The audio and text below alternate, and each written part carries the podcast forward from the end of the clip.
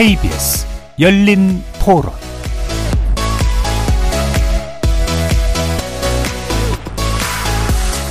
설 연휴 즐겁게 보내고 계신가요? KBS 열린 토론 정준입니다. KBS 열린 토론은 2023년 새해를 맞아서 오래된 질문, 대답 없는 한국 사회란 이름의 신년 특집을 매주 화요일마다 총 3회에 걸쳐서 방송했습니다. 대형 참사가 발생할 때마다 우리 정치권이 어떤 문제를 되풀이하는지, 왜 대한민국은 OECD 38개국 중 합계 출산율 한 명에 미치지 못하는 유일한 나라가 되었는지, 그리고 연금 개혁은 왜 매번 실패했는지 질문하면서 정치, 사회 분야의 해묵은 과제의 배경을 짚고 그 오래된 질문에 대한 해답을 찾아보았습니다. 먼저 그 첫 번째 시간으로 함께했던 한국 정치는 왜 참사 앞에서 표류하는가? 성한용 한겨레 신문 정치부 선임 기자, 이원재 카이스트 문화기술대학원 교수, 이주희 이화여대 사회학과 교수 세 분의 목소리로 함께 되짚어 보시죠.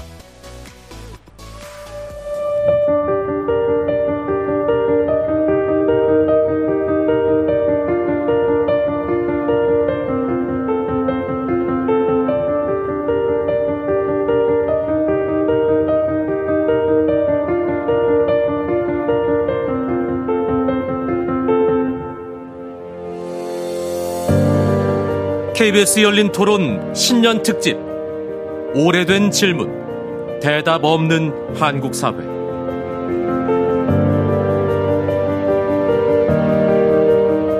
오래된 질문 대답 없는 한국 사회. 제1편 한국 정치는 왜 사회적 참사 앞에서 표류하는가? 이원재 카이스트 문화기술대학원 교수 이주희 이화여대 사회학과 교수 성한용 한겨레 신문 정치부 선임 기자 이렇게 세 분과 함께 하고 있습니다. 자, 정치 문제를 이제 얘기를 해보죠. 이게 이제 정권의 문제라기보다는 이제 정치라고 하는 것 그 자체의 문제인데, 아까 성 기자님 말씀 속에서 아마 일정한 힌트가 들어가 있었던 것 같은데, 뭔가 이렇게 억울하고 분노하고 막 슬프고 이런 사람들이 그 어떤 책임을 계속해서 물을 수밖에 없는 그 대상으로서 역할을 하는 것이 정치다. 이런 얘기를 아까 해주셨던 것 같아요. 이 부분이 제일 중요하다라고 이렇게 보시는지 다시 성 기자님께 말씀 여쭙죠. 예, 물론입니다. 사람이 만든 세상이 어떻게 완벽하겠습니까? 또 뭐 자연재해든 인재든 뭐 미리 막을 수 있는 데는 한계가 있는 거예요. 근데 그런 재난이 터지면 거기서 교훈을 얻고 한 음. 발씩 이제 전진을 해 나가야 되는 겁니다. 뭐 대형 화재 나면은 뭐 건축 자재다 불연 자재로 바꾸잖아요. 뭐 물론 아직도 미흡하죠 이번에 네. 대형 화재 난 걸 보면 또 세월호 참사 이후에 우리가 아, 아 배가 기울어지기 시작하면 구명조끼 다 입고 어, 가판으로 나가야 되는구나라는 걸 온 국민이 집단 학습을 전 네. 세계가 다 했죠. 뭐 그런 겁니다. 이렇게 교훈이 있어요. 이태원 참사 이후에도 당장 이번에 그 어, 일출 행사 많이 네. 어, 물론 코로나 탓도 있습니다만 많이 이제 취소하고 통제하고 안전에 대해서 이제 좀 더 신경을 쓰죠. 뭐 그런 어 교훈을 얻고 이제 발전을 하면 되는 겁니다. 그런데 저는 이 정치적으로 해결을 해야 되는 문제를 못 하고 있는 부분이 더 크다고 생각을 해요. 음. 어 책임을 형사 책임을 먼저 따지고 그다음에 정무적 책임을 묻는다 저는 반대라고 생각합니다. 음. 정무적 책임을 먼저 지고 형사 책임은 천천히 물어도 돼요. 그런데 아까 말씀드렸듯이 장관이나 그 경찰청장이 지금도 왔다 갔다 하면서 무슨 뭐 범죄 어쩌고 이러고 하고 있는 것 자체가 국민들 눈에 굉장히 좀 보기 싫은 거고요. 음. 예, 뭐 국회에서 그 해임 건의안까지 가결을 했습니다. 국회는 국민의 대표 기관이에요. 음. 그거를 야당이 했다고 안 받아들이면 안 되는 그렇죠. 거죠. 예. 국회에서 그렇게 가결을 했으면 음. 해임을 하는 게 맞는 음. 거고요. 저는 1월에 개각을 하면 행안부 장관을 바꾸지 않을까 싶어요. 음. 그래도 윤석열 대통령이 이제 상식을 가진 사람이고. 음. 또 경찰청장도 그냥 갈까요? 저 바꿀 것 같아요. 음. 근데 이제 지고 싶지 않겠죠. 음. 뭔가 밀려서 어, 어, 어떤 국정의 중, 중요한 참모들을 뭐 교체하는 모습을 보이고 싶지 않다. 이제 이렇게 생각하시는 것 같은데 그건 곤란합니다. 이게 음. 대통령이요 야당하고 싸우는 것 같지만 그 야당이 민심이거든요. 음. 민심하고 싸우면 일단 져주는 게 이기는 겁니다. 음. 근데 이런 부분에 대해서 윤석열 대통령이 좀 어, 지혜가 좀 부족하신 것 아닌가 이렇게 야박하게 좀 평가를 하고 싶고요. 최근에 이제 그 버티니까 국정 지지율 올라가더라. 이거 독약입니다. 네. 이렇게 해서 올라갈 수 있는 지지율 40%밖에 안 돼요. 절대로 음. 과반 못 넘습니다. 그런 음. 식으로 자기 진영 가지고. 어차피 중도로 나아가야 되고요. 음. 좀더 상식을 가진 국민들한테 호소를 해야 되는데 그런 부분은 실패하고 있다. 음. 이 얘기를 꼭 드리고 싶습니다. 예. 음. 근데 이제 좀 마지막에 말씀하신 게 지금 지지율과 지금 상관관계인데요. 음. 과연 어떻게 판단을 할지에 대해서는 저는 흥미롭게 지금 음, 보고 있습니다. 네, 그러니까 예를 들어서 외연을 더 넓히기 위해서 음. 좀더 유연한 자세를 보이게 될지 아니면 현재 추세가 사실은 더 큰 정치적 재난을 막는데 도움이 됐다고 생각해서 유지할지에 음. 대해서는 음. 어, 흥미로운 흥미롭게 지금 바라보고 있는 중이고요. 이제 두 번째는 이제 재난을 저희가 어떻게 이제 처리할 건가. 음. 저희가 이제 교훈을 얻으면 되죠. 저는 소일고 외양간 고친다가 사실 선진국의 비결이라고 생각합니다. 네. 그 많은 뭐 서구 선진국들의 역사가 이 재난이나 비극을 겪고 나서 그거를 냉정하게 바라보는 마음에서 발전을 이뤘지 모든 걸 성공적으로 막아가지고 선진국이 된 것이 아니거든요. 네. 그러니까 분명히 이번도 어, 저희가 이제 학습 효과를 가져야 돼요. 제가 아는 건축학과 교수님이 이 사건 나고 나서 이태원의 지적도를 이렇게 음. 페이스북에 보여주시면서 이 좁은 골목길, 그 옛날 주택가의 아이들이 오는 골목길이거든요. 음. 거기에 몇십만 명이 모이게 되는 상황이 무엇인지에 대해서 우리가 생각을 안 해봤다 지금까지 음. 아무도 건축학과 교수님 자기조차도 그런 걸 보면서 이런 이런 식의 어떤 사회적 학습이 분명히 이제 어 우리 사회를 어 좋은 방향으로 이제 개선을 시킬 텐데 문제는 다시 말하자면 이거를 세월호가 가졌던 정치적 효과에 집중해서 어 어, 지금의 전략이 우리에게 이득이 된다라고 생각하는 쪽 음. 여당 내부에 음. 내지는 좀 더 전향적으로 그럼에도 불구하고 국민의 마음을 어루만져 주는 것이 정치 지도자의 덕목이다라고 음. 생각하는 그 일부의 사람들 사이에 내부의 어떤 의사소통이 어떻게 되느냐가 상당히 지금 관심인데 음. 아 제가 이제 한 마디만 덜어자면 이게 제가 앞으로 우리 사회가 좀 더 좋은 방향으로 나아가기 위한 또 내지는 혐오의 굴레를 벗어나기 위한 두 가지 방안 중에 하나로 지금 제가 음. 지적하고 싶은 것입니다. 음. 그거는 조금 있어 이제 기회가 되면 더 말씀을 드릴 텐데 음. 첫 번째는 어, 민주주의 제도에 대한 믿음이고요. 음. 저희가 자꾸 제도에 대한 믿음을 포기하거든요. 음. 그게 사실은 구구라든지 어떤 어, 극단주의가, 어, 뭐, 예를 들어 트럼프, 어, 대통령이 가졌던 나쁜 네. 점들이 된 이유.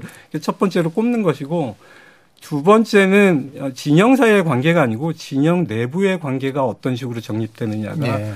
훨씬 더 중요하다는 겁니다. 음. 이 얘기는 조금 저희가 토론을 하면서 더 했으면 음, 좋겠습니다. 알겠습니다. 네. 흥미롭게 지켜보시는 이유가 이제 연구자이기 때문에 이제 흥미로우신 걸 텐데 예, 당사자들은 또 이제 흥미 문제가 아니죠. 결국에는 자꾸 이제 막 속이 터지는 그런 일들이 되긴 할 텐데 자 이주희 교수님 보시기에 솔직히 뭐 세월호 때도 좀 고통스러웠지만 음. 그 유사한 사건이 또 일어났을 때 그러니까 제가 국민의 한 사람으로서 연구자니 음. 뭐니 그런 거 음. 빼고 그냥 국민의 한 사람으로서 정치에 어떤 걸 기대했었을까? 음. 제가 오바마 대통령 사례를 좀 말씀드리고 싶어요. 음. 그러니까 그 찰스턴 교회 총기 난사 사건이라고 있거든요. 네. 그 흑인 교회에 백인 청년이 들어가서 음. 아홉 명의 흑인을 쏴 죽인 사건인데 그때 추도식에서 그 교회에서 열린 추도식에서 아 그때 뭐 어메이징 그레이스를 불렀다고 네. 그것만 자꾸 알려져 있는데 그거 말고 추도 연설문을 좀 보면은 FBI가 지역 경찰하고 조사 중이다. 그래서 디테일에 대해서 내가 나 말은 못 한다. 음. 하지만 이런 비극이 불러일으킨 감정까지 제한할 필요는 없다. 음. 내가 이런 추도를 너무 많이 하고 이런 공동체들이 이런 비극을 너무 많이 겪고 있고 우리는 다른 발전된 국가에서 이런 식의 폭력이 일어나지 않는다는 걸 분명히 알고 이렇게 자주 발생하지 않는다. 이걸 인정하지 않는다면 우리가 잘못된 것이다. 음. 그래서 우리가 이런 평령에 대한 생각을 근본적으로 바꿔야 된다. 저도 세월호 이후에 또 이 사건을 봤을 때 국민의 한 사람으로서 비록 사건의 실체적 진실은 시간을 두고 밝혀내야 한다 하더라도 국민들한테 우리가 바로 이런 사건을 막기 위해서 지금 바로 우리 모두가 움직일 시간이다라는 걸 정치가가 말해줘야 된다고 생각을 음. 합니다. 아까 말씀드렸다시피 이렇게 대형 참사가 자주 많이 일어나는 나라는 정말 없거든요. 이 정도 음. 경제 음. 수준에서. 그렇다면 그 말을 하고 행동으로 보여주는 게 제가 볼 때는 뭐 그 세월호의 충격에서 아 이거를 자꾸 축소하고 어 뭐 거기서 노 가다 놀러 나간 사람들이 뭔가 잘못한 것 같고 이런 식으로 사건을 유도하는 것보다는 제가 볼 때는 정치적으로 훨씬 더 큰 성공을 거둘 수 있었던 비록 음. 참사는 일어났지만 그럴 기회였을 수도 있다고 오히려. 생각을 하고 제대로만 예. 대처를 했더라면 음. 근데 제대로 대처하지 않았죠. 그리고 지금 어, 이런 식으로 이게 무마가 된다고 생각하시면 오산이라고 생각을 합니다. 예. 어차피 총선이나 대선에서 국민들은 아, 국가가 어떤 일을 했는가, 음. 왜 행안부 장관을 행안부 장관을 파면하지 않았는가, 파면 안 했으면 왜 사퇴하지 않았는가, 음. 이런 건 기억으로 다 남아 있을 것이라고 생각하고 이거에 대해서는 표로 평가받을 거라고 생각합니다. 음. 이 정치인하고요. 어 그다음에 이제 열성 지지층, 뭐 팬, 팬덤이라고 표현을 많이 하죠. 음. 이게 이제 약간 상호작용을 하는 어, 상황이에요. 어, 그래서 이제 정치인들도 어, 못 참고 음. 이렇게 혐오 발언도 막 앞장서서 하고 뭐 그렇게 함- 하면 또 이제 인기가 올라가고 또 약간 극단적 성향의 유튜버들이 좀 또 받아주죠. 음. 어, 그럼 또 더 확산되고 그럼 오히려 막, 어, 지지층의 지지도 몰리고 후원금도 더 들어온다고 그래요. 그래서 상대방을 이제 악마화하고 우리 편은 무조건 다 옳다.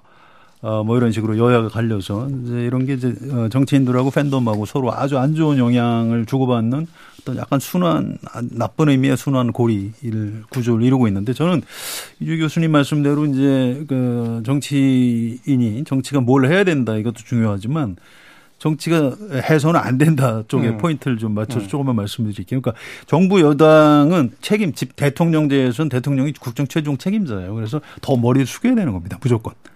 어, 자꾸 뭐 문재인 정부 때 뭐가 어땠다 뭐 이런 패널들 나와서 얘기하시는 분들이 있는데 아 진짜 너무 없어 보여요.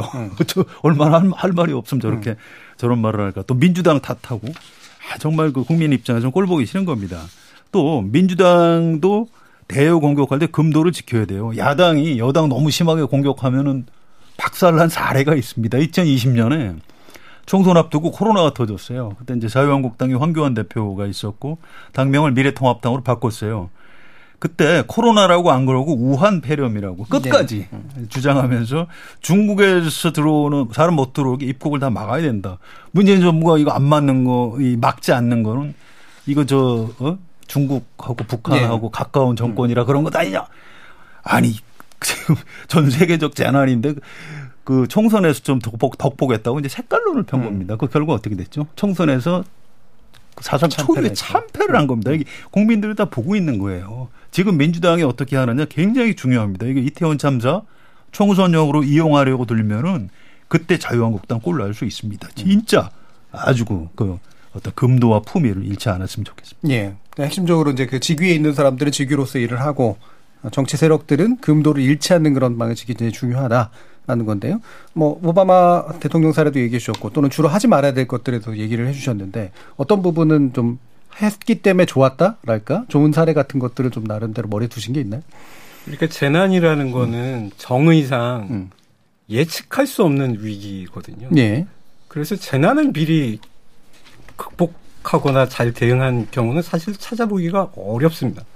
근데 이제 우리나라 태풍 대응하는 거 한번 보시죠. 태풍은 조금 예상이 가능하잖아요. 음. 그랬을 때 이제 방송이나 정부나 무슨 뭐 정치권이 조심합시다 얘기를 하면 뭐 언론서부터 나서 가지고 뭐 제주도 몇 킬로미터부터 뭐 올라오고 있습니다. 이걸 밤새도록 생중계를 하고 그나마 우리가 할 수 있는 최대한의 역량을 동원해서 어, 그 재난을 막아내잖아요. 제가 여기서 주목하는 거는 여기에 어떤 시민도 어떤 사회 구성원도 불만을 갖지 않고 정부라든지 공동체의 통제에 순종을 한다는 겁니다. 그러니까 대한민국이 가지고 있는 어떤 저력이라는 게 사실 이런 데 있는 것이거든요. 네. 공공의 선을 향해서 저희가 합심하고 노력하겠다는 그 의지 자체는 사실은 이게 저희가 앞으로 더 개인주의화가 되면 모르겠습니다. 아직까지는 음. 살아있다고 생각을 해요. 이제 그런 면에서 아까 송 기자 어, 말씀하신 어떤 뭐 학습하고 저희가 앞으로 잘 대처할 거라는 거에 대한 어떤 음. 어, 좀 긍정적인 마음을 가지고 있고요. 이제 두 번째는 어, 정치 혐오라는 것이 이런 식의 어떤 사회적인 사건에 의해서 심화될 것이냐 안 될 것이냐를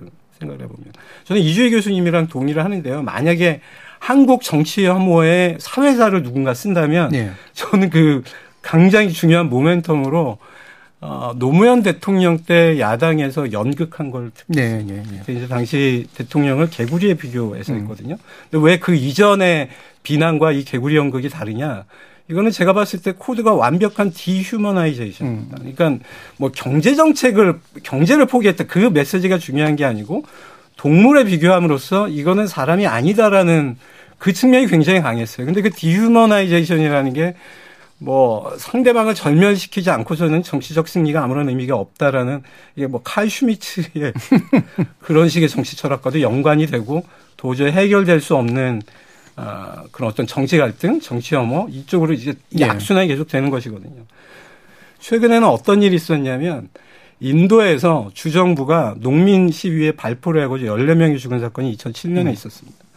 너무나 놀랍게도 미국의 노엄 촘스키가 어, 인도 공산당 비난하지 마라. 그들은 우리의 동지다라는 음. 메시지를 낸 적이 있어요. 네. 이거에 대해서 마샤 누스밤이라는 또 다른 진보적 네, 정치학자가 누스밤. 신랄하게 비, 난한 적이 있습니다.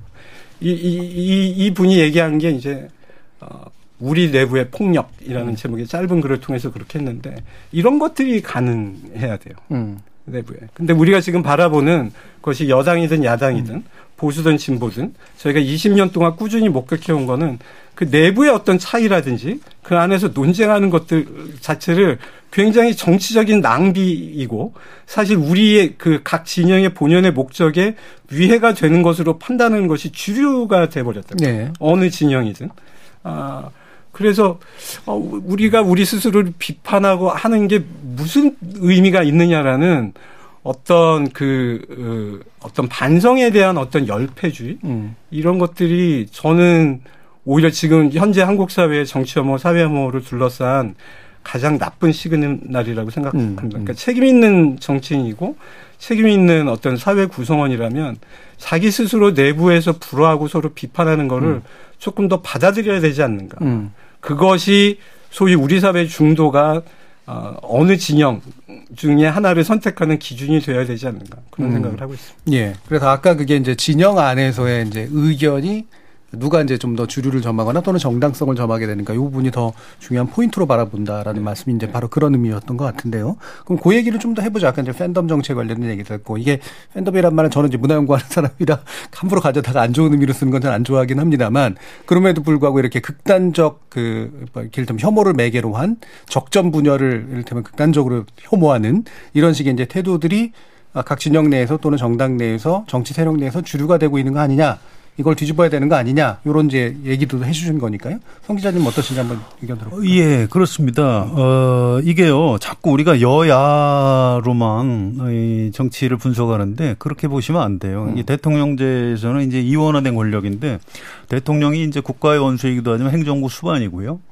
어, 그런데 국회는 국민의 대표입니다. 그러니까 국민을 대표하는 기관은 국회예요. 이걸 왜 자꾸 야당이라고 하는지 모르겠어요. 네. 야당이 다수 의석일 뿐이고. 어, 대한민국의 어떤 어, 국가 권력을 대통령을 중심으로 한 행정부, 어, 그다음에 국회 국민의 대표 기관인 국회 이렇게 두 어, 거대한 그 기관이 주권자들 유권자들의 주권을 위임받아서 이제 견제와 협력으로 국가를 운영해 가는 건데 이게 이제 과거에는 되게 일치했어요. 대통령이 이제 집권 여당 다수 세력으로 해서 국회를 통법부처럼 썼죠. 네. 근데 이제 지금 이제 어, 여소야대가 굉장히 예, 차이가 많이 나는 여소야대죠. 그러다 보니까 이게 혼란이 벌어지는 측면이 있습니다. 저는 윤석열 대통령이 대통령이 되면은 뭔가 어, 이 엄청난 여소야대 상황을 극복할 수 있는 뭔가 묘수를 가지고 대통령이 에 출마했을 거이다 이렇게 생각했는데 뭐 아, 아직은 잘 모르겠어요. 뭐 어떤 게 있는지. 그래서 올 한해 이 새 여소야대 환경에서 국정을 어떻게 끌어갈지 참 중요한데요. 어, 지금 어, 이태원 참사 관련해서 국회에서 국정조사하고 있습니다. 어, 좀 약간 형해화되고 있는데 뭐 뭔가 좀 잘못된 거예요. 이건 내실화 해야 됩니다. 지금 앞에 시간 많이 날렸기 때문에 어, 당연히 좀 연장을 했으면 좋겠고요. 이건 여야의 문제가 아니에요. 이게 국민의 대표기관이 국회에서 가진 고유 권한입니다. 이 헌법에 있는 권한이에요. 어, 좀 이 안에서 여야 의원들이 너무 정쟁하지 말고 도대체 왜 길거리에서 150명 이상 사람이 죽었지? 이 원인에 대해서 철저하게 좀 밝히고 어, 책임을 어, 누가 어디까지 져야 되는 건지 저 여야가 의견을 모으기 쉽진 않겠지만 좀 국정조사 결과 보고서도 좀잘좀 정리를 해서 했으면 좋겠어요. 음. 저는 이 국정조사 채택 과정에서 장재원 의원이 그 어, 표결에서 반대표를 던지는 음. 걸 보고 너무 실망했어요. 음. 제 개인적으로 아는 정치인인데 음. 아니 윤 대통령 심기도 좋지만 아니 국회의원으로서 이게 부끄럽지도 않나 싶더라고요. 음. 근데 이거 이거는 이제 그렇게 해서 그쪽 윤석열 대통령을 열성적으로 지지하는 사람들의 어떤 마음을 얻는 데는 좋겠지만 이건 음. 국회의원으로서는 좀 있을 수 없는 선택이었다고 생각하고요. 물론 이제 민주당 쪽도 마찬가지입니다. 이걸 통해서 윤석열 정권 끌어내린다 불가능합니다. 음. 어차피 안 되는 거예요. 그런 얘기 좀 그만하시고 음. 국정조사에 좀 집중 집중을 해 주셨으면 감사하겠습니다. 음. 자기 그 국회라든가 이런 이제 그것이 가지고 있는 기능에 훨씬 더 충실해야지 자꾸 이제 정파라든가 이런 것들을 생각하는 단기적인 행동을 하게 되면 오히려 장기적으로 굉장히 안 좋을 것이다. 이주희 교수님. 저는 음뭐 이원재 교수님 아까 그게 재난이다 예측하기 어려운이라고 음. 말씀하신 거에 좀 반대를 하고요. 네. 왜냐하면 6시부터 사람이 많다 이런 음. 콜이 계속 가지 않았습니까? 네. 그래서 이거는 천재지변 같은 예측 불가능한 재난은 아니었다는 음. 말씀을 드리고요. 저는 이 팬덤은 그 뭐 정치가가 팬이 없는데 뭐 어떻게 정치가가 되겠습니까? 음. 그래서 뭐 올바른 팬덤 올, 올바르다는 말이 아니라 아무튼 뭐 정상적으로 작동하는 팬덤인 뭐 괜찮다고 생각하고요. 예, 열성적 지지는 예. 정치 본원이니까요. 예. 예. 저는 오히려 이 무비판적인 태도 음. 이거는 우리나라 정당 어 지지 특히 이제 국민의힘 뭐 유사한 문제가 있을 수 있겠지만 음. 지금 여당에 집중해서 말씀을 드리자면 일단 법인세나 그 종부세이나 노력에서 보듯이 음, 뭐 기업가나 다수 부동산 소유자가 지지합니다. 전략적으로 음. 지지를 하고 뭐 이 사고로 정치적 책임이 불거져서 정책 추진력이 떨어지거나 정권 교체가 되기를 바라지 않을 수도 있겠죠. 하지만 음. 이 사람들은 소수입니다. 부자가 소수죠. 근데 한 30% 전후에 굉장히 확고한 지지층이 있는 것 같아요. 그리고 이 지지층은 지지하는 이유도 가끔 안 밟힐 때도 있고 저는 이게 그 우리나라 정당 정치가 뭐 계급이나 중요한 이슈를 중심으로 나뉘어져 있지 않고 특정 지역으로 지역에 기반한 정당 정치가 발전돼 왔고 또 고령층 그러니까 정책의 효능성보다는 뭐 지역이나 성별 갈라치기 이런 맥락에서 정당 정치가 작동을 하게 되면 도대체 어떤 정책을 해서 어떤 효과를 얻었는가, 어떤 성과를 거두었는가가 정당에 대한 평가 기준이 안 음. 되고 음. 어, 내가 지지, 내가 나온 출신 지역의 정당이 뭐 어떻게 돼서는 안 된다. 계속 힘을 가져야 된다. 이런 무조건적인 지지를 한다는 게 우리나라 정당 정치를 어떤 면에서 후퇴시키는 굉장히 중요한 요인이라고 생각하고요. 예. 어, 저는 이번 기회로 그런 정당 문화나 정당 정치 자체가 좀 바뀌는 계기도 좀 되었으면 좋겠다고 생각을 합니다. 예. 이번 기회로라고 말씀 주셨는데 바뀔 것 같은 생각 어떠세요? 이게 더 안 좋아질 수도 있는 거고 그렇죠? 그러니까 네. 저희가 새해가 돼서 음, 음. 뭐 바뀐 법에 의해서는 나이가 안 먹었지만 네. 어쨌든 뭐 조금 하루하루 음. 저희가 어, 나이를 먹고 있는데 지금까지의 기억으로 보면 잘 안 바뀔 것 같지 않습니까? 음, 음. 예. 그럼에도 불구하고 저희가 꾸준히 이제 네. 어, 지적을 해야 되는 것이고요. 아, 이주희 교수님 말씀하신 대로 어, 정책적인 선택 내지는 어떤 정치적인 결단에 따라서 그것이 우리 사회 전체에 어떤 영향을 가져왔는지를 저희가 정확하게 하는 게 굉장히 중요합니다. 음. 근데 놀랍게도 어 최근 뭐 인플라와 관련해서 그다음에 팬데믹과 관련해서 여러 가지 사회 지표들을 국제 비교하는 사이트나 데이터베이스에 들어가 보면 한국의 데이터가 과거로 이렇게 갔을 음. 때 굉장히 핵심적인 것들은 어 10년 이상 과거로 가기가 굉장히 어려운. 그러니까 음. 저희 나라가 국제적으로 신뢰 가능하도록 비교할 만한 몇 가지 중요한 지표들은 그렇게 옛날서부터 어, 차근차근 잘 모아놓지는 않은 것들을 저희가 네. 발견할 수가 있거든요. 특히 뭐 법인세 관련해 가지고 음. 이것이 효과가 있었느냐 없었느냐도 제가 판단하기가 어려운 부분들이 굉장히 많이 있습니다. 그래서 뭐 어쩔 수 없습니다. 이거 저희가 미래 세대를 위해서 이제 하는 것이니만큼 지금 말씀하신 대로 이번 사건의 공과는 무엇이고 후과는 무엇이고 그리고 실제로 이것이 제대로 만약에 음. 지금 송 기자님 말씀하신 대로 어, 국회가 머리를 맞대고 하나의 어떤 제도적인 틀내에서 이거를 점검하고 분석했을 때 그 결과가 어떻게 됐는지를 지금이라도 기록에 남기는 게 굉장히 중요하다고 생각하고 네. 어떤 기록이든지 어, 우리 사회 이해 당사자는 물론 우리의 자녀들조차도 쉽게 접근해서 음. 아주 어, 직관적인 모습으로 이렇게 항상 비교하고 분석할 수 있는 그런 어떤 지식의 공개, 음. 어떤 어떤 그 우리의 운명을 좌지우지하는 여러 가지 어떤 사실들의 들이 좀 더 많은 사람들에게 공유되는 그런 시스템을 저희가 어, 계속 만들어 나가야 된다고 생각합니다. 음, 알겠습니다.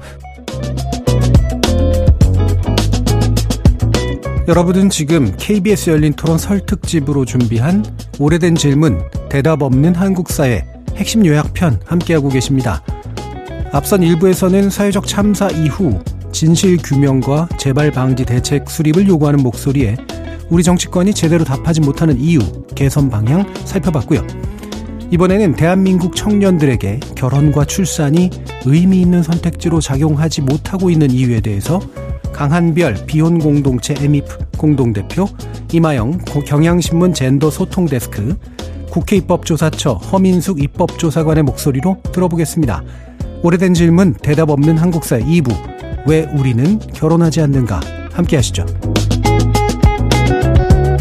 결혼과 출산을 희망하는 비율 이 부분 이게 또 반드시 또 연결되는 건 아니긴 합니다만 이 부분이 어느 정도인가를 먼저 좀 이야기를 나눠보죠. 허민수 조사관님께 좀 부탁드릴까요? 자료를 보면은 이제 사회조사 이제 통계청에서 매년 이렇게 하고 있는데 결혼해야 된다라고 생각하는 사람의 비중이 계속 이제 감소하고 있다라는 네. 그 수치가 있어요. 그래서 지금 2022년도 사회조사 결과를 보면 결혼 꼭 해야 된다라고 생각하는 사람의 비중이 이제 50%로 계속 감소하고 있고요. 그 중에서 이제 성별의 차이도 있습니다. 미혼 남자의 경우에는 그 결혼해야 된다라고 생각하는 비율이 36.9% 그리고 미혼 여성의 경우에는 22.1%가 결혼을 해야 한다. 뭐 이렇게 보고 있다라는 거죠. 그래서 얘도 연령별로 가면은 말씀하신 것처럼 이제 70대 뭐 60대 이상 연령에서는 결혼해야 된다 그래도 하는 게 좋지 않겠냐라는 네. 의견 많이 가지고 계시고 연령이 낮아질수록 이제 10대에서도 결혼 꼭 할 필요 있느냐 뭐 이렇게 의견이 갈리고 있는 걸로 지금 조사되고 있습니다. 음.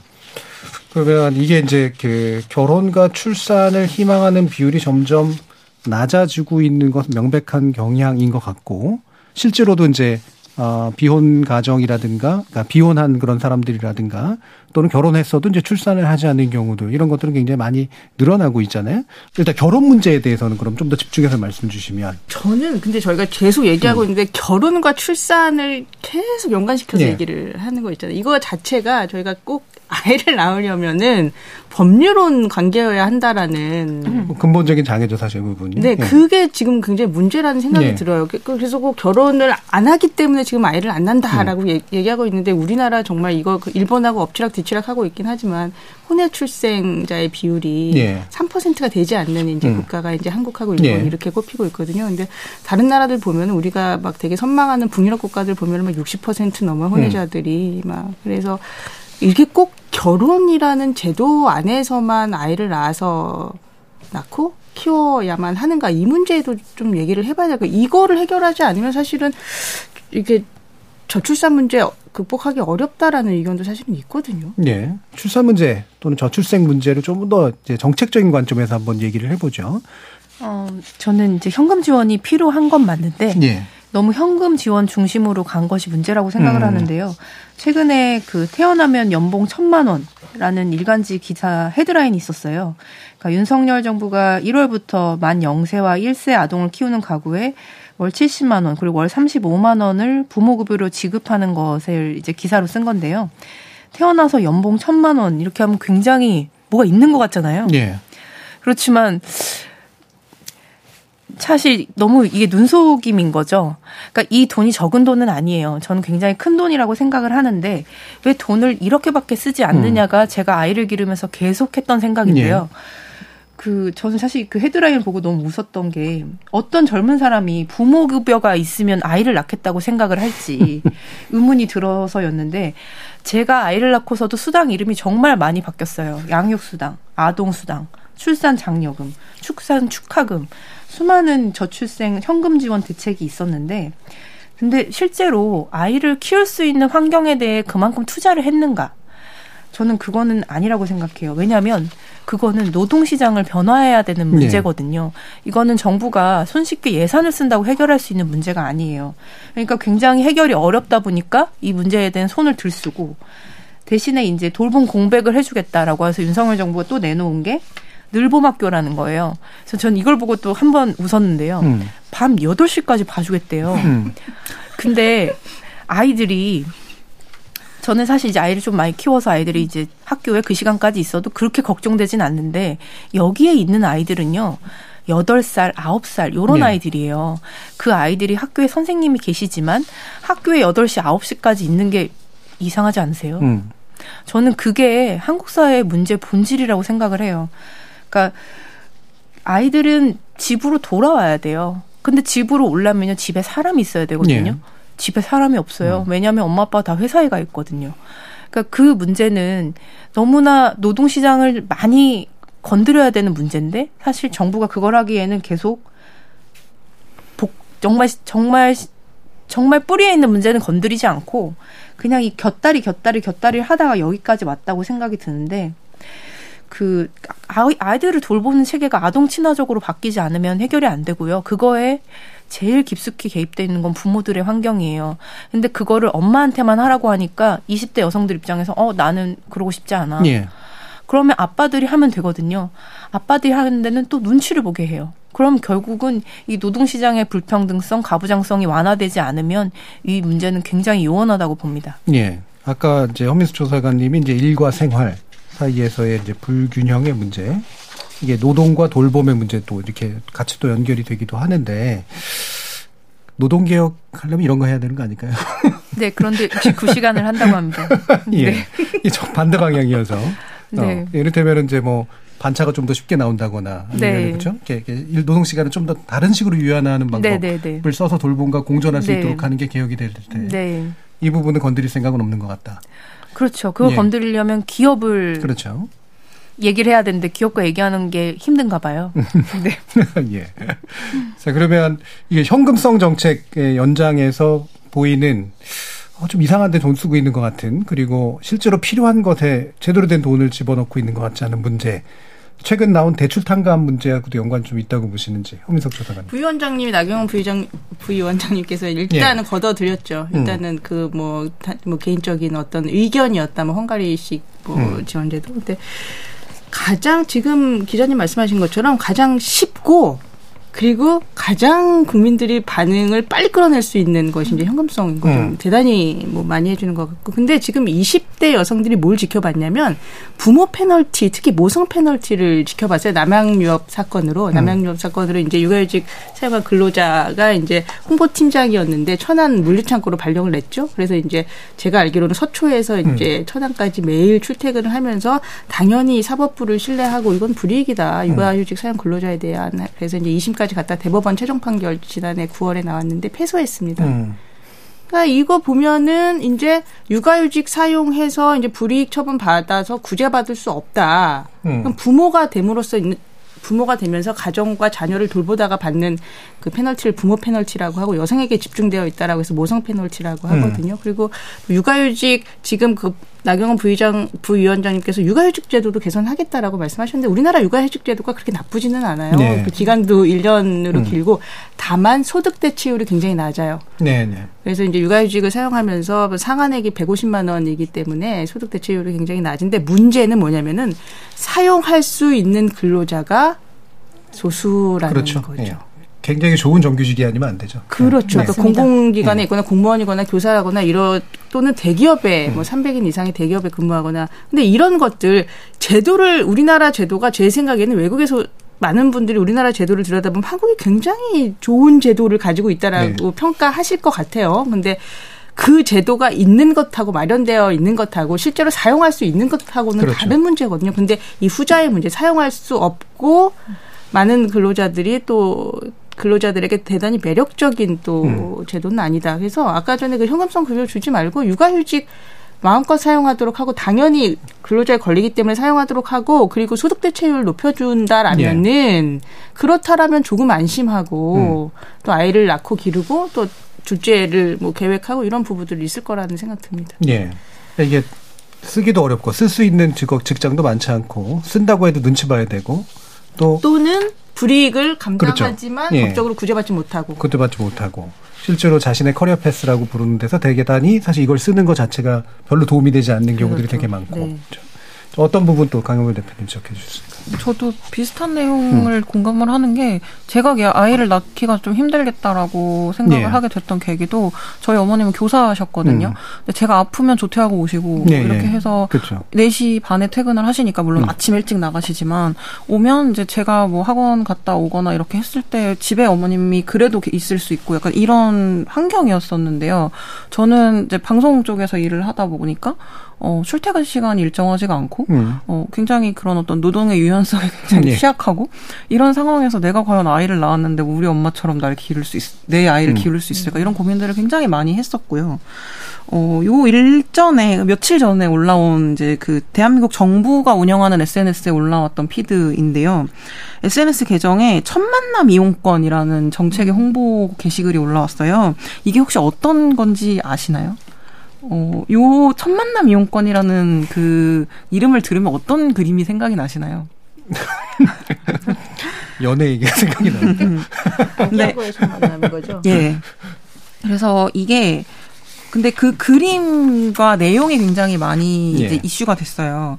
거기 그림에 아이를 낳은 가정의 남편이 친구를 만나서 술을 마시면서 예. 어, 육아에 대한 부담이 난 너무 크다라고 음. 하소연을 했더니 그 상대방 이제 친구인 남성이 너 이번에 첫 만남 이용권이라는 게 나왔대. 음. 정부에서 돈을 준대. 음. 200만, 100만 원인가 200만 원인가 돈을 준대. 그러니까 힘내. 이러는 그림으로 끝납니다. 음. 그러니까 그걸 보고 SNS를 보고 있던 많은 분들이 난리가 난 거죠. 여성뿐만 아니라 남성들도 난리가 났습니다. 음. 아이를 낳은 가정의 남편이 친구와 술을 먹는 게 말이 되냐. 음. 집에 가서 애 안 보고. 네, 그렇죠. 그러니까 이제 그런 부, 뭐 이제 그런 부분들이 지금 우스갯소리로 얘기를 하지만 사실상 정부가 바라보고 있는 시선이 딱 그 정도만큼이라는 거라고 저는 생각을 했고요. 예. 그러니까 그 시선으로는 사실 바꿀 수 있는 게 아무것도 없지 않을까라는 음. 생각이 좀 듭니다. 지금 말씀하셨으니까 이제 제가 이제 또 2021년도 양성평등 실태, 실태 조사를 봤더니 여성은 독립을 위해 직업을 가져야 한다. 라는 이 항목에 대해서 동의하는 이 분들이 86.9%, 87%가 네. 여성이 경제력 가져야 된다라는 음. 거예요. 그럼 여성이 경제력 가지면서 아이를 낳고 이러려면은 가사나 돌봄 분담이 되어야 되잖아요. 근데 OECD 자료 봤더니 우리나라 여성의 일일 평균 평균 무임금 노동 시간, 가사 및 돌봄 시간이 227.3분이고 남성은 몇 분일 것 같아요? 여성이 227.3분. 음. 남성은 몇 분일까요? 45분. 예. 이에요. 그러니까 5분의 1 정도. 네, 그러니까 어. 보면은 의식은 인식은 개선됐다라고 나, 나와요. 가족 생계 주로 남성이 책임져야 한다라는 거에 동의하지 않습니다. 예. 이거 29.9%밖에 안 돼요. 그리고 직장 생활 하더라도 자녀에 대한 주 주된 책임은 여성에게 있다. 이것도 감소했어요. 음. 이거 17.4%밖에 안 돼요. 그리고 여성 경제적으로 독립해야 됐다, 된다, 아기들 같이 돌봐야 된다. 하지만 실제 현실은 45분 참여한다.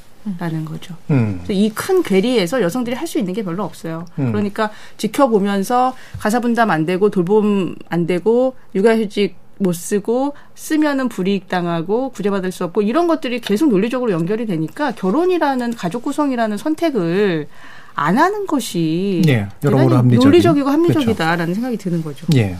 그러니까 사실 뭐 근본적인 문제는 이미 몇 번 다 지적해 주셔가지고 나온 것 같아요. 사실 노동 영역에서 문제가 근본으로 해결이 되고 기타의 돌봄 영역에서 국가가 뒷받침을 해주거나 뭔가 다른 방식의 제도적인 장치들이 있지 않으면 결국은 어, 현금성 지원으로는 문제를 해결할 수 없다. 맞는 것 같은데 한참 또 부동산 문제 되다 보니까 뭔가 아파트 주변 해결될 것처럼 지금 얘기가 됐었잖아요. 물론 주거 문제는 좀 영향은 있긴 있겠죠. 그런데 어느 정도로까지 좀 봐야 되는지 어떻게 접근하는 게 맞다고 보시는지.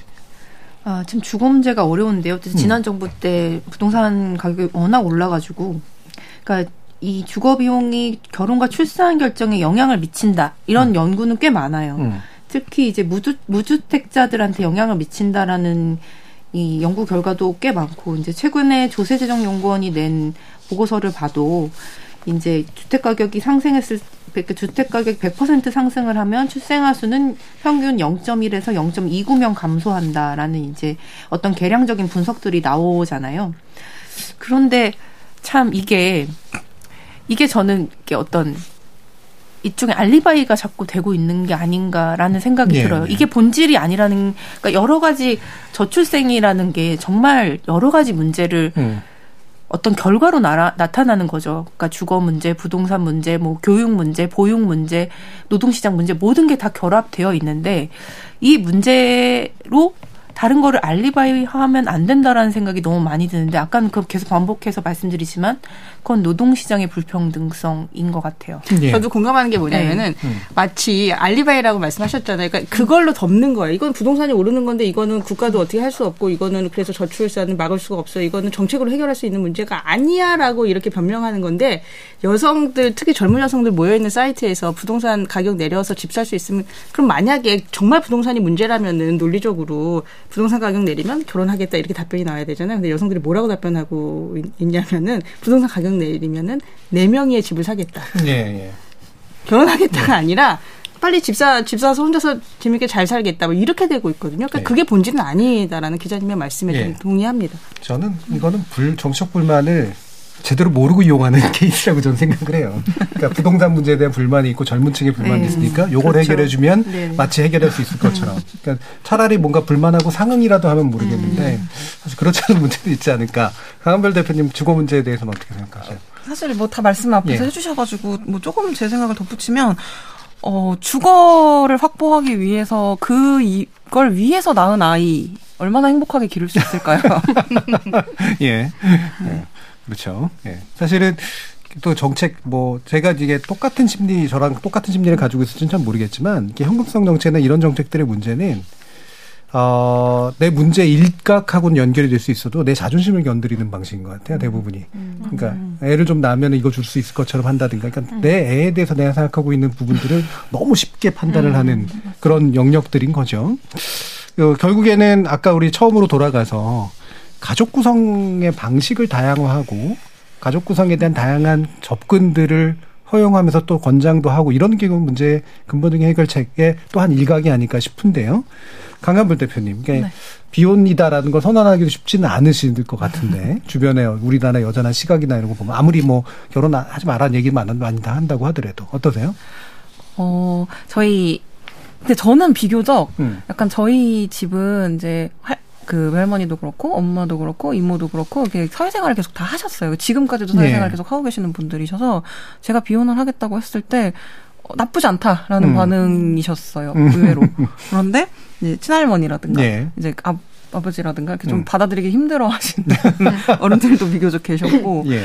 어, 근데 그런 거랑 좀 별개로 제가 좀 재밌는 얘기를 해드리면 저는 지금 3인 가구로 살고 있거든요. 근데 저희 집에 3명이 사는데 셋 다 비혈연 구성원이죠. 네. 그런데 어, 이 세가 세 명이 사는 곳 3인 가족인데도 불구하고 정책적 혜택을 받을 수 있는 것이 전혀 없었어요. 네, 네. 네뭐 코로나 지원금도 음. 그렇고요. 뭐 근데 사회적 보조를 통해서 뭔가 생활 안정을 할 수 있는 방법이 없다 보니까 왜 우리는 가족으로 인정을 받지 못하지?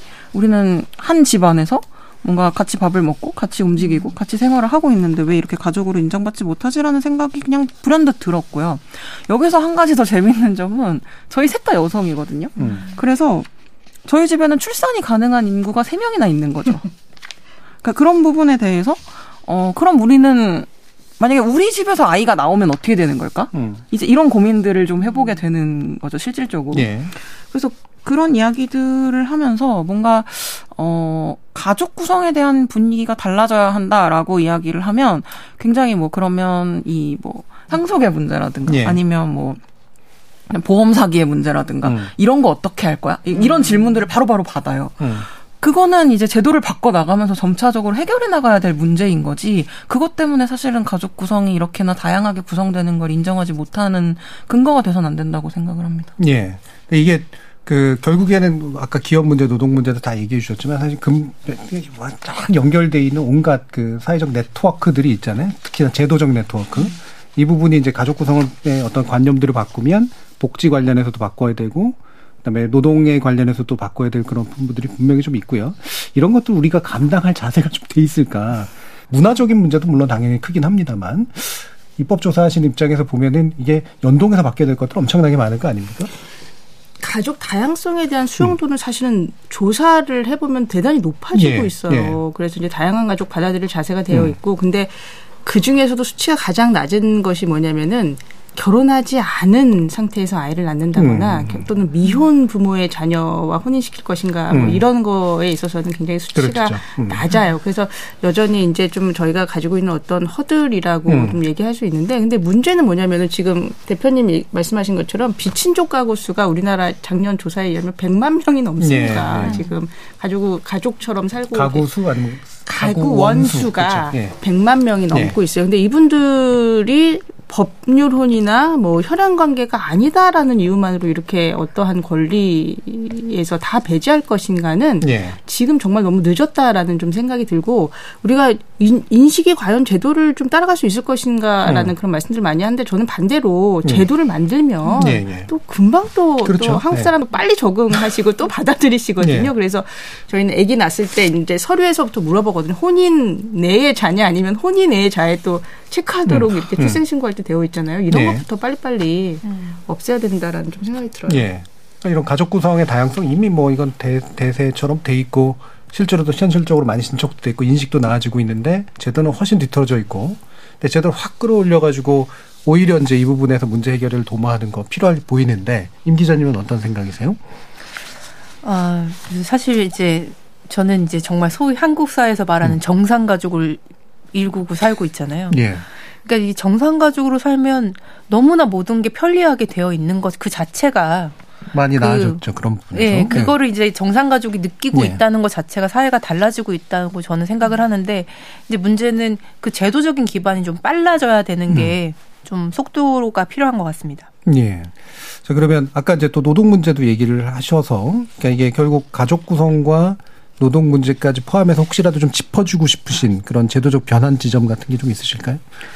아, 그러니까 제도적인 것은 사실 이제 얘기해야 되는 것들이 너무 많은데요. 네. 뭐 노동, 돌봄 이런 것들이 다 맞물려 돌아가야 되는데 이제 지금 사실 2022년부터 많은 것들이 조금 뒤, 뒤처지고 음. 후퇴하고 있는 상황이라 그 부분들이 어느 정도 사실 그 이전까지라도 되돌아갈 수 있느냐가 저는 더 중요한 것 같아요. 네. 지금 근본적으로 성평등하지 성평등하다, 성평등하지 않다라는 말 자체가 팩트로 받아들여지지 않고 있는 이 상황 자체가 저는 음. 너무나 이상하다고 생각하고요. 초저출생이라고 말을 하지만 네. 그것을 두는 어떤 어떤 기반, 우리 기반이 우리는 성평등하고 아무 문제가 없는데 근데 세계 꼴찌의 출산율을 갖고 있어요. 이거는 불일치하는 말이거든요. 제가 데이터가 있어요. 네. 뭐냐면 일단 우리나라가 행복한 국가는 아니에요. 음. 행복 국가 이거 맨날 세계 행복 지수 발표되고 있는데 작년에 우리나라 59위였거든요. 그리고 삶에 대한 만족도 조사를 OECD에서 Better Life Index에서 하고 있는데 37개 국가 중에서 34위 최하위권이에요. 제가 네. 근데 이거 왜 말씀드리냐면은 성평등 국가 순위 10위권 내에 아까 행복한 국가 다섯 개 국가가 들어와 있어요. 네. 그 다섯 개 국가가 어디냐면 핀란드, 아이슬란드, 노르웨이, 뉴질랜드, 스웨덴인데 음. 이 국가들의 공통점은 또 뭐냐면은 여성들의 경제 활동 참가율이 굉장히 높아요. 음. 그러면서 아기를 많이 낳아요. 음. 그러니까 예를 들자면 이게 뭐냐 요약하자라면 성평등한 국가들이 행복한 국가들이고 이 국가들에서 여성들이 경제 활동 열심히 하고 있으면서 아기 많이 낳아서 기르고 있다라는 거죠. 그래서 예. 이렇게 나아가야 된다라는 말씀을 드리고 예. 싶어요. 이거 왜, 외면하면서 성, 성평등 다 이루었지만 왜 저출산이지? 이런 질문 계속 하고 있는 거는 음. 비논리적이다. 예. 뭐. 방금 말씀 주신 그 데이터가 그러니까 사회적 진보에 어떤 특정한 것이 이가 빠져서는 안 되고 다 이가 비슷하게 맞춰져야 우리가 흔히 말하는 출생에 관련된 문제도 동시에 그렇죠. 같이 네. 해결되는 부분이다라는 것으로 이해가 됩니다. 설 특집으로 준비한 오래된 질문, 대답 없는 한국 사회 핵심 요약편. 심각한 사회 문제로 대두된 저출생, 그 이면에서 작동하는 우리 사회의 구조적인 장애와 이를 해결하기 위해 바람직한 정책 방향을 2부에서 짚어봤습니다. 이제 제3부 순서입니다. 오래된 질문, 대답 없는 한국 사회, 연금 개혁은 왜 해묵은 과제가 되었나를 주제로 오건호 내가 만드는 복지국가 정책위원장, 유희원 국민연금연구원 연구위원, 윤성명 한국보건사회연구원 연구위원, 주은선 경기대 사회복지학과 교수와 함께하겠습니다. 사실 이제 연금개혁 논의에서 빠지지 않는 게 이제 다 재정에 관련된 문제고 이른바 이제 고갈론이란 말이죠. 이게 이제 매번 이제 추계가 계속 나오면서 이제 좀 있으면 망한다라는 식의 이제 담론들이 만들어지고 있고 실제로 그게 이제 개혁의 어떤 필요성을 또 가중 뭔가 이렇게 좀 가속화시키는 건 맞긴 한데 과연 이게 어느 정도로 현실적인 진단이고 필요한 진단이냐에 대한 이야기를 좀 해볼 필요는 있을 것 같습니다. 윤석명 연구위원님이 어떤 부분으로 좀 짚어주실 수 있을까요? 예, 제가 2004년 1차 국민연금 재정 계산부터 시작해서 이번에 5차까지 다섯 차례를 모두 참여하고 있고 제가 맡은 분야가 또 공고, 공교롭게도 또 재정 안정화 부분입니다. 예. 그래서 우리나라의 어떤 진행 과정을 제가 어떤 산증인 측면에서 볼 수가 있을 것 같은데 이해관계자 또 적지 않은 전문가들은 기금 소진 시점에 관심이 많은 것 같아요. 음. 그런데 기금 소진 시점 자체는 우리 주은선 교수님 말씀하신 다른 측면에서 저는 기금 소진 시점 별로 중요하다고 생각을 안 합니다. 음. 이제 지금 굉장히 연금 관련해서 문제되는 게 MZ 세대들 있잖아요. 젊은 세대. 특히 예. 1992년생들이 65세가 되는 나이가 2050 5년인가 그런 음. 것 같아요. 그래서 한동안 작년에도 시끄러웠던 게, 아, 우리는 열심히 보험료만 내다 우리 퇴직하는 시점에 연금 수급 요령엔 돈이 아무것도 없는 거 아니야? 네. 네. 이런 불만이 이제 제기되고 있지 않습니까? 그런 관점에서 한 세대가 경제 활동을 시작하고 나서 사망할 때까지 한 70년을 봅니다. 그러면 20세가 한 사망할 때까지 한 90세로 오면 70년을 잡을 수 있지 않습니까? 네. 그런 관점에서 우리는 기금 소진 시점이 중요한 게 아니라 음. 그 20세가 70세 되는 시점 그러니까 지금 올해가 우리가 재정 추계를 한다 그러면 2023년이니까 2090 3년이 될 거 아니에요? 예, 예. 70년 뒤. 예. 그때 무슨 일이 벌어지는가를 보여주고 예. 그때 적게 받더라도 지금 MZ 세대나 젊은 세대들이 아 우리도 연금 받을 수 있다는 걸 확신이 들 어떤 걸 보여줘야 이게 서로 사회적 합의를 하면서 연금 개혁을 할 수 있을 거 아니겠습니까? 예. 그런 측면에서 연금 소진 시점보다는 앞으로 70년 뒤인 2093년에 무슨 일이 벌어질 건가에 대해서 이제 저는 말씀을 드리고 싶고 음. 4차 재정 계산에 이미 계산해 보면 2000 그때 18년에 계산을 했으니까 70년 뒤가 2088년이거든요. 예. 그때까지 누적 적자가 1경 7천조 원입니다. 음. 지금 우리가 갖고 있는 돈이 900조지 않습니까? 근데 작년에 저희가 또 추계를 해 보니 그 돈이 불과 4년 만에 2경 2,650조로 경상가입니다만 5,500조가 늘었다는 거예요. 예. 현재가로 7,700조입니다. 근데 우리가 이건 기금 소진 시점은 굉장히 마이너한 이슈고 예. 70년 뒤에 어떤 일이 벌어질 건가 그 친구들이 확실히 받을 수 있다는 확신을 줘야 보험료 올리는 것도 재정 안정화에 동의를 하지 않겠습니까? 예. 그런 관점에서 저는 70년 뒤에 재정 상태를 보면서 이 문제를 보는 게 좋을 것 같고 그런 관점에서 보면 우리는 굉장히 끔찍한 상황에 놓여 있다 이렇게 말씀드릴 그럼 뭐가 달라지는 겁니까? 기금 고갈이라고 하는 건 중요하지 않다는 얘기를 하셨는데 나중에 뭐 이경까지 얘기하실 정도로 적자가 크게 난다는 얘기는 기금 고갈은 그 하위잖아요. 다시 네. 말하면 계속해서 이제 돈을 줘야 될 돈이 엄청나게 네, 많은데 맞습니다. 줄 돈이 없다는 네, 얘기잖아요. 네, 네. 그 기금 고갈도 그 안 일부분에 들어가는 거 아니겠습니까? 그렇죠? 예. 그래서 그두 가지가 정말 다른 얘기냐라는 거죠. 아, 지금 우리는 이제 뭐 모든 언론이나 많은 이해관계도 관심이 기금 소진 시점이 1년 당겨지느냐, 예, 2년 예. 당겨지느냐에만 관심이 있고 이 부분에 초점을 맞추다 보면 아, 우리 재정 안정화 방안 마련했어. 그래서 보험료 조금 올리면서 기금 소진 시점을 3년, 4년, 5년 연장하면 그게 재정 안정화 예. 방안이야. 이런 식으로 이게 변질이 그러니까 단기 처방의 문제가 아니라는 네, 그런 네. 말씀이신 음. 거죠. 예. 제가 조금 보완 설명을 예, 예. 드릴까요? 그러니까 다른 복지 제도와 달리 국민연금은 시차를 가졌어요. 예. 그러니까 가입자가 가입하면 전반전은 돈을 내기만 해요. 그러니까 제도 초반에는 돈이 쌓일 수밖에 없고 그렇죠. 그다음에 이제 수급자가 생각 생겨나면 그때부터 돈이 나가는 거거든요. 예. 그런데 우리나라 국민연금은 받는 거에 비해서 한 절반만 내는 제도예요, 현재. 예. 그러니까 비록 절반만 내지만 전반전에는 대부분 가입자이기 때문에 돈이 쌓이고 지금 900조가 예. 있는데 지금 가입자들이 결국은 이제 65세가 되면 다 수급자가 돼서 20년, 25년 수급을 하게 되면 그때는 대부분의 사람들이 지급을 받, 받거든요. 예. 따라서 지금 900조가 있지만 어느 순간에는 이제 그 기금을 다 쓰게 되는데 그게 소진 시점이에요. 근데 소진 시점은 상징적인 거고 문제는 소진 이후에는 이제 기금이 없으니 당시 가입자에게 연금 지출 재정을 모두 요청한다고 하면 즉 그거를 가입자들에게 보험료로 요청한다고 하면 현재 우리는 9%를 내고 있는데 예. 지금 재정 계산에 따르면 미래 세대 아이들은 우리보다 3배 그럼 27 혹은 36 4배 정도까지 내야 이제 미래 노인들이 국민연금을 받을 수 있는 거예요. 따라서 미래 세대들이 괜찮아요. 3배 4배 저희가 내야죠라고 수긍해 주면 문제는 없습니다. 예. 근데 이제 저희가 우려하는 건 과연 그 친구들이 그거를 수용할까? 이거를 공정한 제도로 받아들일까? 즉 핵심은 세대 간 형평성 문제가 예, 예. 예. 어, 확보돼 있지 않다라는 거. 예, 뭐 그거는 문제라고 예, 사실 뭐 두 분 설명 속에서 뭐 충분히 다 알고 있는 얘기인 것 같아요. 네. 그러니까 이를테면 특히나 젊은 세대들 같은 경우엔 구체적인 수치가 2경이냐 1경이냐 이건 잘 몰라도 실제로 내가 지금 내는 돈을 나중에 내가 받을 수 있느냐 또는 받으려면 더 많은 돈을 내야 되는 거 아니냐라고 하는 그런 인식들은 아까도 이제 청취자들 얘기 속에서 나왔으니까요.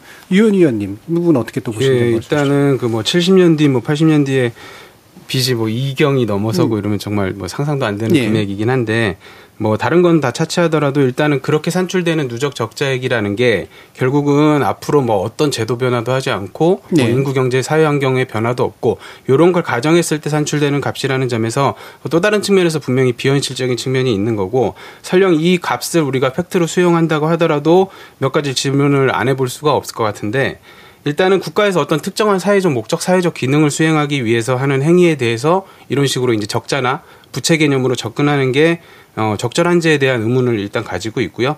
만약에, 만약에 우리가 그 노인과 마찬가지로 근로 능력이 없는 아동과 관련된 어떤 국가의 정책 행위에 대해서 이런 식으로 부채 개념을 적용하게 되면은 그것도 또 막대한 빚이 쌓여 있는 거겠죠. 예. 이런 식, 뭐 복지제도뿐만이 아니라 뭐 각종 노동 정책, 뭐 교육 정책에 대해서도 이런 식으로 접근하면 아마 그냥 뭐 지금도 한 수십 경의 빚이 쌓여 있어서 우리 사회는 유지하기 어려운 사회처럼 보일 수 있을 것 같은데 어 그래서 이런 식으로 접근하는 데 대해서 일단 기본적으로 회의감이 있고 어 이런 걸 넘어서더 이런 걸 차치하더라도 일단은 그 부채가 이경이 넘는다 뭐 이렇게 접근해 버리면 우리가 사실 감이 잘 안 잡히잖아요. 그래서 이거를 조금 다른 식으로도 표현해 볼 수 있을 것 같은데요. 그러니까 좀 덜 공포스러운 방식으로도 예. 얼마든지 표현해 볼 수 있는데 일단 부채가 뭐 이경이든 얼마든 간에 그게 연간 GDP 대비 지출로 표현하면 결국 기금이 소진되는 2057년에는 한 6.9% 정도 되고요. 네. 그다음에 2060년에는 7.5%, 2088년에는 한 9.4% 정도 됩니다. 이게 이제 그 중에서 물론 그게 다 가입자의 어떤 보험료로 충당되지 않기 때문에 지금 문제가 생기는 건데 그렇게 이제 적자의 규모로 했을 때에는 GDP 대비 한 4.5%에서 6.6%요 정도의 빚이 있는 건데 이게 이경이라는 수치만 언급하면 우리가 어떤 수치인지도 잘 상상도 안 되면서 공포감만 주기 때문에 이게 GDP 대비 연금 지출이 우리가 감내할 수 있는 수준인지 이 차원에서 네. 조금 바라볼 필요가 있다라고 생각을 하고요. 어, 그렇게 되면 이제 뭐 다들 아시겠지만 지금 유럽이나 OECD 국가들이 이미 현재 상태에도 GDP 대비 한 10% 12% 이상을 쓰고 있거든요. 예. 그럼 우리가 이제 2060년 88년이 가도 GDP 대비 국민연금 지출이 한 9% 내외이 이기 때문에 그런 관점에서 보면 충분히 감당 가능한 수준이다라고 볼 수도 있는 거고 여기서 한 가지 더 말씀드리고 싶은 거는 이렇게 얘기하면 이제 그럼 재정 문제에 대해서 너무 아니한 거 아니냐라고 얘기하는데 그런 차원에서 드리는 말씀은 아니고 GDP 대비 우리가 총 부담 측면에서 우리가 충분히 감내할 만한 수준이라면 그럼 그럼 나머지 그 적자액을 우리가 어떤 수단을 통해서 이제 채워 나갈지는 당연히 논의해야 되는 거죠. 그게 예. 이제 재정 안정화 개혁인 거고 예. 그런 차원에서 조금 지나치게 이제 공포감을 주면 오히려 물론 이제 재정 안정화 개혁의 시급성을 얘기하기 위해서 그런 뭐 이경이라는 수치까지도 말씀하시는 건 충분히 이해하지만 그게 자칫 이제 제도에 대한 불신이나 이런 걸로 이어지면 오히려 필요한 재정 안정화 조치를 못 하게 될 수도 있기 때문에 조금은 다른 관점에서 제도를 지속 가능하게 만들어가는 차원에서 좀 건설적인 논의가 있어야 된다고 예, 생각합니다. 그럼 짧게만 네. 어뭐 수단은 예를 들면 조세라든가 뭐 여러 가지 방식들에 대해 사회적으로 합의를 할 수도 있다라고 이제 보긴 하는데 예를 들면은 그게 GDP 대비 몇 퍼센트가 감등 가능하다는 어떤 기준으로 판단하나요? 어, 일단은 뭐 적정성이든 재정 안정성이든 우리가 어떤 절대적인 기준이 있지는 않아요. 예. 결국은 다른 국가와 비교했을 때 우리가 그 정도의 지출을 할 수 있느냐. 예를 들어서 우리가 유럽 국가 수준의 노인의 삶을 지향한다면 우리도 유럽 국가 수준의 GDP 대비 10에서 12% 정도는 지출 노인을 위해서 지출을 할 수 있다라는 거고 그런 측면에서 이제 적정한지 여부를 판단할 수 있을 것 같고 그 다음에 아까 말씀하신 그런 부가 방식 비용률이 지금 추계상으로는 말씀하신 대로 뭐 2060년 이후가 되면 30%까지 가까이 이제 오르게 예. 되죠. 근데 이제 한 가지 여기서 또 봐야 될 부분은 뭐냐면 이때 이 부가 방식 비용률을 산정할 때 이 분모가 되는 숫자가 이제 부가 대상 소득이거든요. 예. 그게 GDP의 한 30%밖에 안 되잖아요, 사실. 예. 그러니까 우리나라 전체 생산량의 한 30% 대, 30%에 대해서 즉 국민연금 가입자의 소득에만 보험료를 부과하게 되면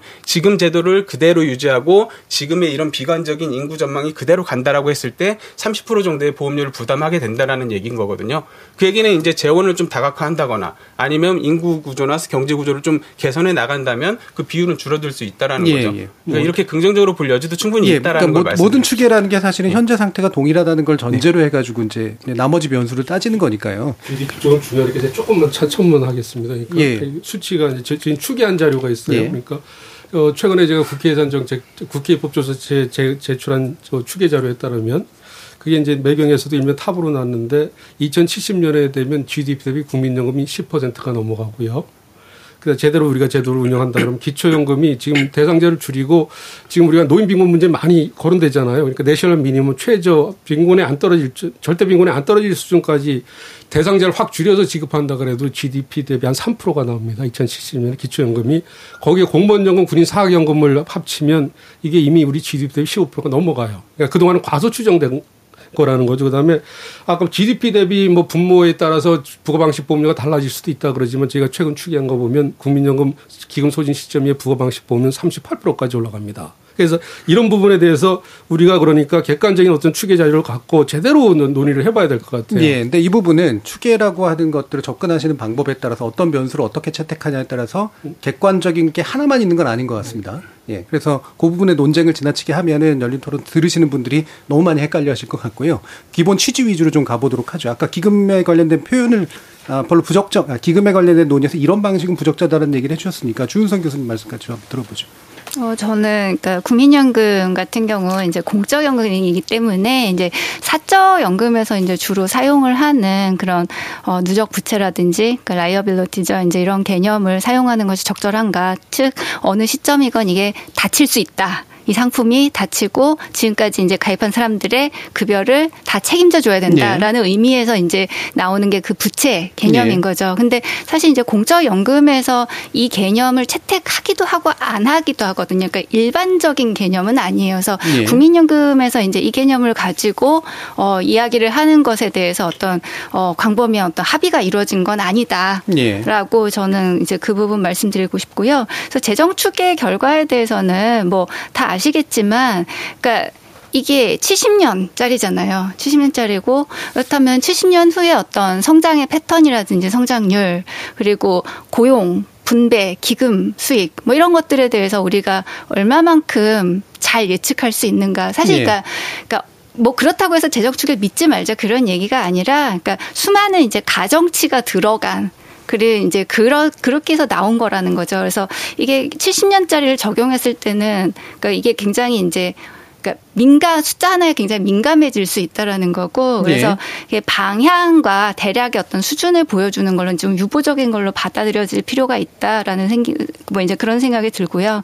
그리고 필요 보험률 아까 얘기를 해주셨는데 그러니까 재정 기반의 변화라는 거 그러니까 이런 그러니까 이 지금 상한이 되게 낮게 쳐져 있는 보험료 부가소득의 상한을 이제 넓히는 것, 보험료 부가소득 기반을 넓힌다라는 게 그러니까 굉장히 큰 효과를 가져올 수 있다라고 저는 그렇게 생각을 하고요. 또 최근 들어서 이제 어 연금 지출을 많이 하고 있는 나라들에서 일정하게 나타나고 있는 변화들, 예를 들면 뭐 매출, 기업 매출에 혹은 자산 소득에 네. 그런 어떤 어 사회보장세를 붙이기 네. 시작을 한다던가 뭐 이런 변화들도 우리가 좀 주목해서 볼 필요가 있다는 생각이 들거든요. 그래서 예, 예. 너무 이제 이 주어진 수치 하나 하나를 확정적인 것으로 그리고 제한적인 것으로 받아들이지는 않으면 좋겠다라는 예. 생각이 듭니다. 그래서 예. 다양한 가능성을 좀 인정을 해보자라는. 겁니다. 예. 많은 분들이 부가방식 연금제도에 대해서 지금 혼돈을 하고 있어요. 부가방식이라는 건 뭐냐면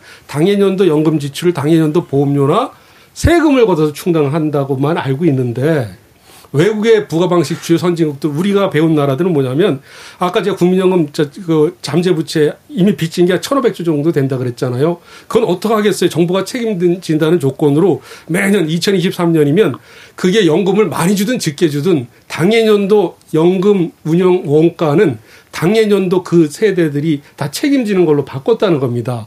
그 부분에 대해서 우리가 이제 명확하게 이해를 할 필요가 있어요. 이걸 어떻게 받아들이냐에 따라서 앞으로 우리 사회 연금 개혁 논의가 아주 이상한 방향으로 갈 수도 있고 좋은 방향으로 갈 수도 있다는 거죠. 예. 그러면 이 부분에 대한 견해도 한번 좀 여쭤보죠. 그러니까 결국은 조세로 그냥 다, 단순히 메꿔주면 된다라는 식으로 안이하게 생각할 문제가 아니다라는 그런 말씀이신데 혹시 유현 위원님 어떠신가요? 예, 뭐, 그, 안이하게 뭐 조세로 다 메꾸면 된다. 당연히 이렇게 생각하는 전문가는 노후소득 보장을 중시하는 사람들도 당연히 없을 거고, 예.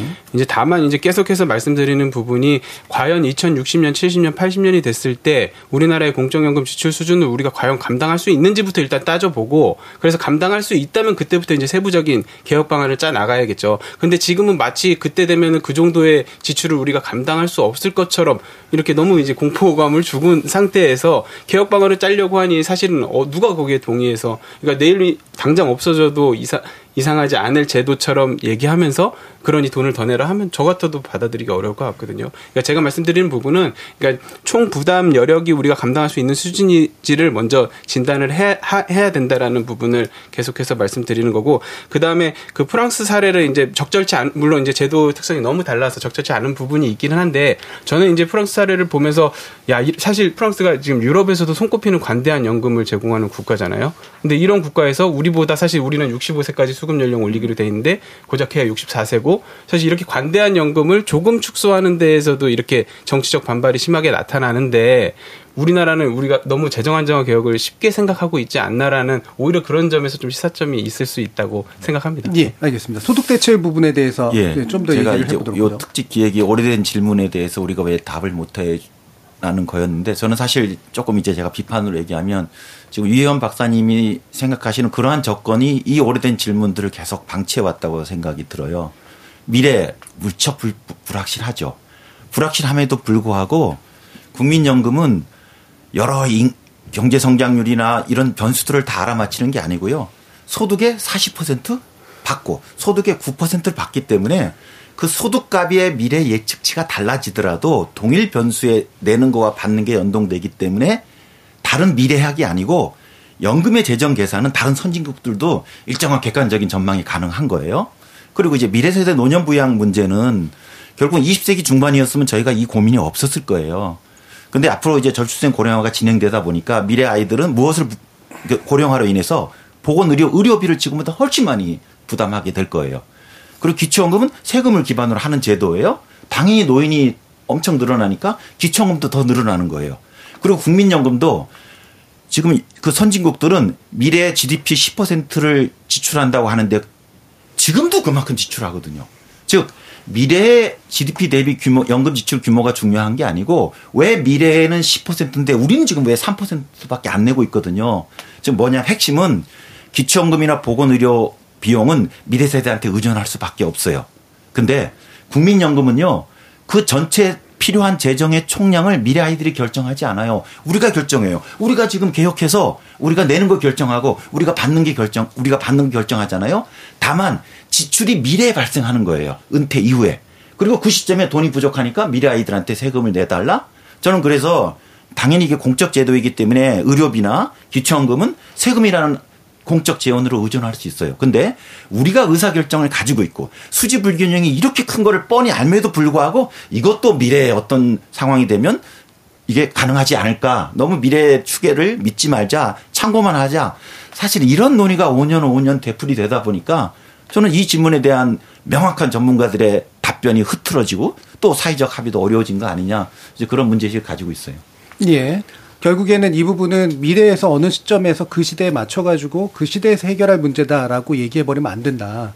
현재 우리가 짜서 비록 그게 잘못된 추계일 수 있다고 하더라도 70년 뒤가 어떨 것인가를 끊임없이 보면서 현재 세대가 의사결정을 내려야 된다. 이제 이런 얘기신 거잖아요. 이 부분에 대해서 주은성 교수님 어떠신지 한번 들어보죠.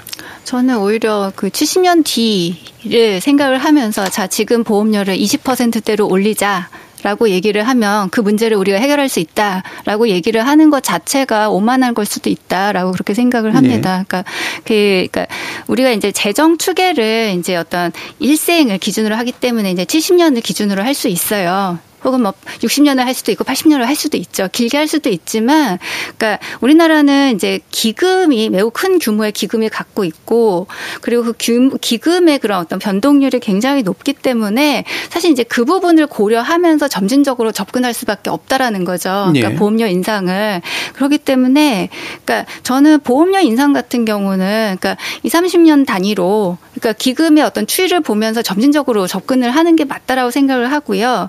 그러니까 기금 이제 재정 추계를 못 믿기 때문에 보험료율을 지급 올릴 필요가 없다라는 게 개혁 논의를 가로막았다라고 얘기를 하시는데 그러니까 사실은 그것보다는 이제 이 대규모로 있는 기금을 어떻게 다뤄낼 것인가 그리고 그 보험료율이 올랐을 때 더 커지는 이 기금의 문제를 어떻게 정리를 할지 사실 이 부분에 대한 태도도 명확하지 않았기 때문에 그 부분은 뭘 네. 얘기하시는 건가요? 그러니까 기금을 그러니까 어떻게 다룰 것인가?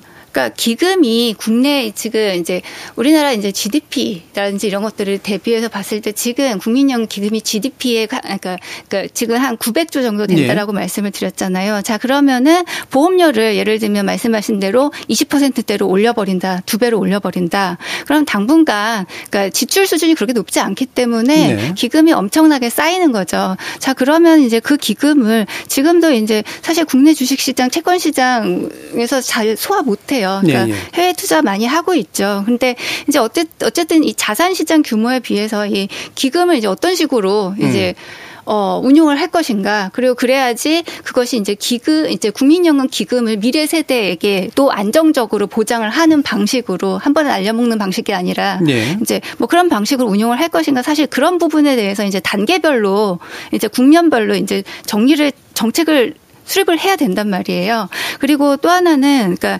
기금이 그러니까 20%의 보험료를 약 20% 거둔다고 하면 그러니까 그만큼을 퇴장시킨다라는 거예요. 경제에서 예. 퇴장시켜서 해외 자산 시장으로 보낸다라는 건데 그게 과연 그러니까 경제 성장을 지속적으로 이뤄 나가는데 더 적합한 전략이냐? 예, 예. 그러니까 사실 그 부분에 관해서도 논란이 있는 거죠. 그러니까 예. 그렇다라고 한다면 그러니까 저는 점진적인 전략을 택할 수밖에 없다. 그러니까, 재정 안정에 예. 대해서는 이제 그렇게 생각을 생각을 하고요. 예. 예. 인구 구조나 예. 이런 문제 등으로 인해서 이후에 뭔가 기금 소진 문제는 나온다고 하더라도 지금 더 그러니까 더 많이 걷어서 기금을 쌓아두는 게 언제나 능사는 아니라는 말씀이신 거죠. 예, 유 의원님.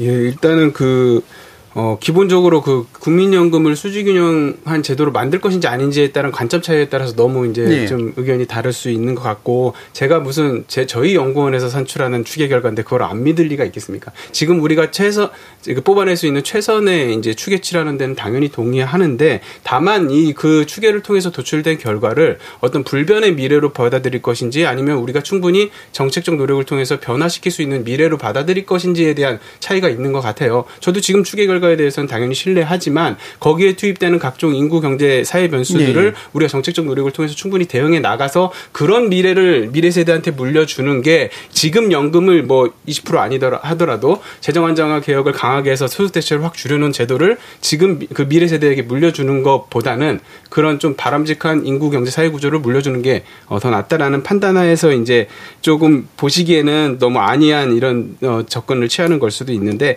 근데 한 가지 여쭙고 싶은 거는 이게 아까 말씀하시기로 이제 기초연금은 미래 세대에 의존할 수밖에 없고 국민연금은 안 된다라고 하셨는데 저는 근본적으로 어쨌든 노후소득 보장이라는 목표를 가지고 있는 제도라고 한다면 왜 기초연금은 되고 국민연금은 안 되는지 모르겠어요. 일단은 그래서 우리가 지난 그 1998년과 2007년에 국민연금을 70%에서 40%로 낮추면서 그거에 대한 이제 그 대응 조치로 기초연금 제도를 도입했잖아요. 결국 국민연금에서 절감한 비용을 기초연금으로 쓰고 있고 앞으로 윤석열 박사님 계속 말씀하시는 것처럼 2060, 70년대 되면 기초연금 지출이 확 늘어난단 말이죠. 일종의 풍선 효과가 발생한 거란 네. 말이에요. 그러니까 그런 비용을 왜 국민연금에만 이렇게 가혹하게 수직균형을 이렇게 말씀하시는지 저는 거기에 대해서는 좀 의문이 있습니다. 넘어가지 반드시 말씀드려야 될 게 있는데 그러니까 저 재정 추계라는 게 가정을 어떤 걸 쓰냐 재정 추계 기간이 얼마냐에 따라서 이건 굉장히 얘기들이 많이 달라질 수도 있거든요. 재정 추계가 가정이 어떠니 이거 갖고는 굉장히 혼란스럽고 아까 제가 말한 갑자기 부가 방식 보험료를 꺼낸 건 뭐냐면 이미 발생한 1,500조 부채는 정부가 책임지겠다. 그러니까 매년도 여기에 상응하는 부담을 하면서 더 이상 미래 세대 부담 안 넘겨준다는 게 우리가 연금 배워온 나라들이 지금 연금제도 운영하는 알겠습니다. 현황이라는 겁니다. 예. KBS 열린 토론 설 특집으로 준비한 오래된 질문 대답 없는 한국사의 핵심 요약편 이것으로 모두 마칠 텐데요. 저는 내일 저녁 오래된 질문 대답 없는 한국사의 네 번째 시간 기후변화가 초래할 식량위기 우리는 해답이 있는가 편으로 인사드리겠습니다. 많은 청취 부탁드리겠습니다.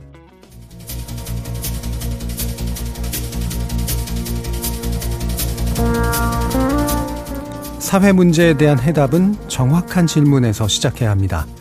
질문의 초점이 어긋나거나 편협한 이해관계에 머물 때 제기됐던 문제는 더 큰 문제로 꼬인 채 오히려 질문을 던진 것보다 못한 사회적 무기력을 조장합니다.